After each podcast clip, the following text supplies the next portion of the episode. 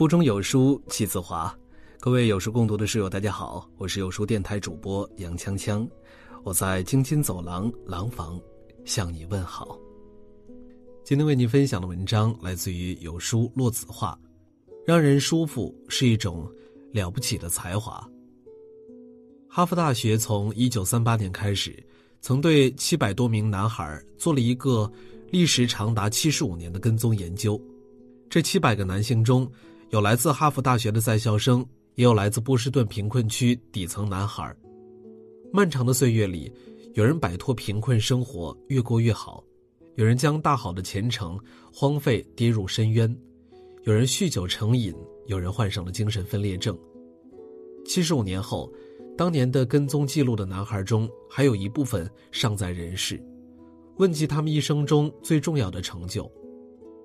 他们改变了自己最初的想法，他们最初认为财富和荣耀是自己一生追求的目标。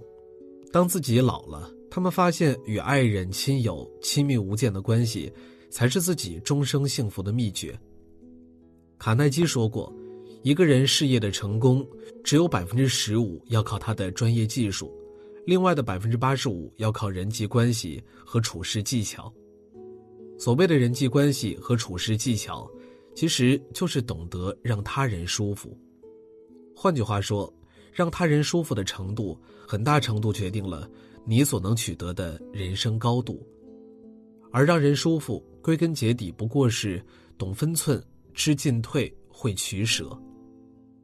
俗话说：“做菜讲究火候，做人注意分寸。”为人处事，如果把握不好分寸，就容易得罪人，还会给自己带来不少的麻烦。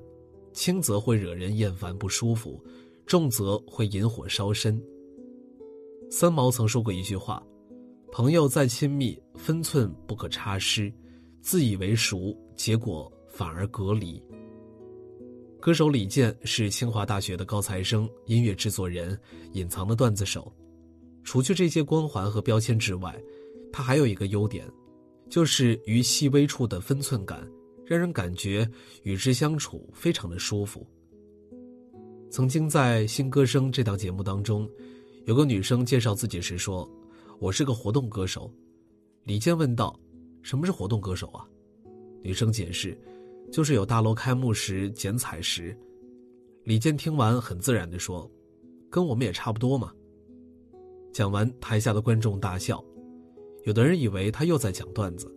但这句简单而又有分寸感的话语，既缓解了现场的尴尬，又给了选手自信。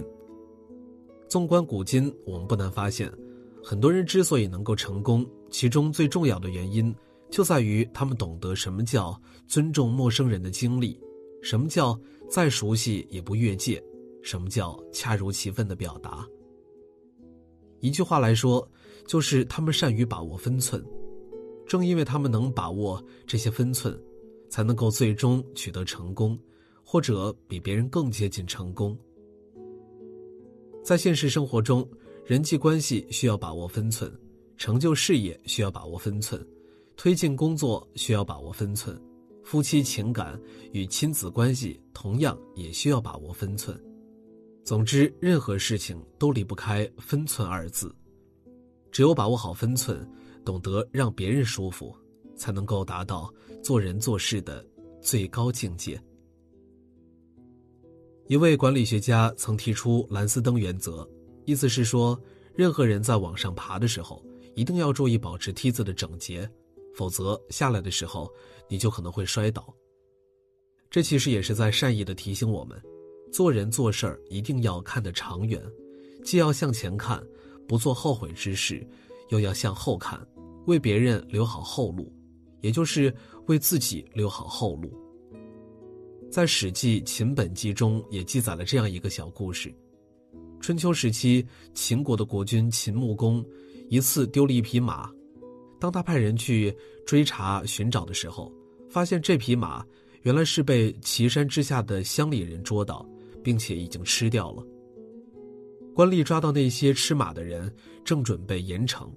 秦穆公却有些于心不忍，于是劝说道：“君子不因为牲畜而伤人，我听说吃良马肉不喝酒会伤害人。”接着，秦穆公便赐酒请那些吃马肉的人喝，并赦免了他们。不久后，当秦国与晋国大战时，秦穆公被晋军团团包围，生命危在旦夕。岐山的乡人听说此事，立刻拿起武器，朝着晋军冲了过去。他们个个皆推风争死，以报食马之德。最后，不仅使秦穆公得以逃脱，还活捉了晋军，使得秦穆公成就了春秋霸业。为已经失去的东西迁怒他人。是最不明智之举，而为愤怒怨恨报复他人，更会失去自己的退路，为自己的前路设置障碍。刘邦进咸阳时约法三章，赴鸿门宴时不辞而别，知进又知退，所以最终得以成就大业。项羽沽名钓誉，放刘邦跑路，败走乌江时，有船不渡，宁可自刎，不知进也不知退，千古之下。仅留一声轻叹。韩信因为求封侯，拥兵而不谋反，先不知退，后不知进，最后被吕后害得惨死。范蠡功成名就，携美人泛舟五湖，知进又知退，所以才能乐享天年。官场、商场、职场、情场，在几乎一切的社会生活中，我们都需要懂得进退。古往今来，熟悉很多事情的成与败，都在于是否能够把握进退之间的度。正如王阳明所说：“一起一伏，一进一退，自是功夫节次。”能克己，知进退，其实是人生中最难的修行。得意之时不骄横忘形，失意之时才能不黯然落魄。为人宽厚。不骄不躁，宠辱不惊，才能在进路退路上都平顺，这就是进退之道。有人说，如果创业者要论资排辈，那么华住集团的创始人季琦绝对是教父级别的。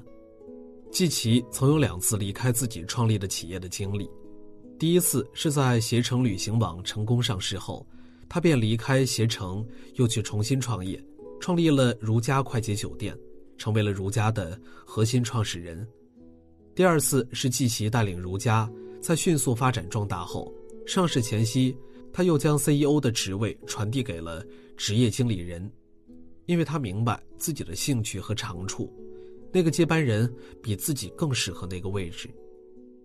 当如家的业务成熟之后，季琦又开始一次自我挑战，创立了汉庭，也就是华住的前身。创业十几年，季琦成为携程、如家、华住三家上市公司的缔造者。而他之所以能够一次次的创业成功，离不开他的取舍有道。刚刚结束的热播剧《完美关系》中，男主角魏哲也是一样。由黄轩饰演的魏哲是一个十分优秀的独立公关人，他独揽每年的个人奖项，更有一套硬核的魏哲法则。虽然他很成功。但却让人喜欢不起来，不管是同行还是陌生人，都对他那个不可一世的傲居和冷漠的态度很反感。可当他慢慢舍弃未哲法则时，生命便开始有了温度。最后，他不仅帮助了别人，也治愈了自己的焦虑症，不但得到了同行的敬重，还收获了一份美好的爱情。人生处处都是选择题，做学问要有取舍。做生意要有取舍，爱情要有取舍，婚姻也要有取舍，实现人生价值更要有取舍。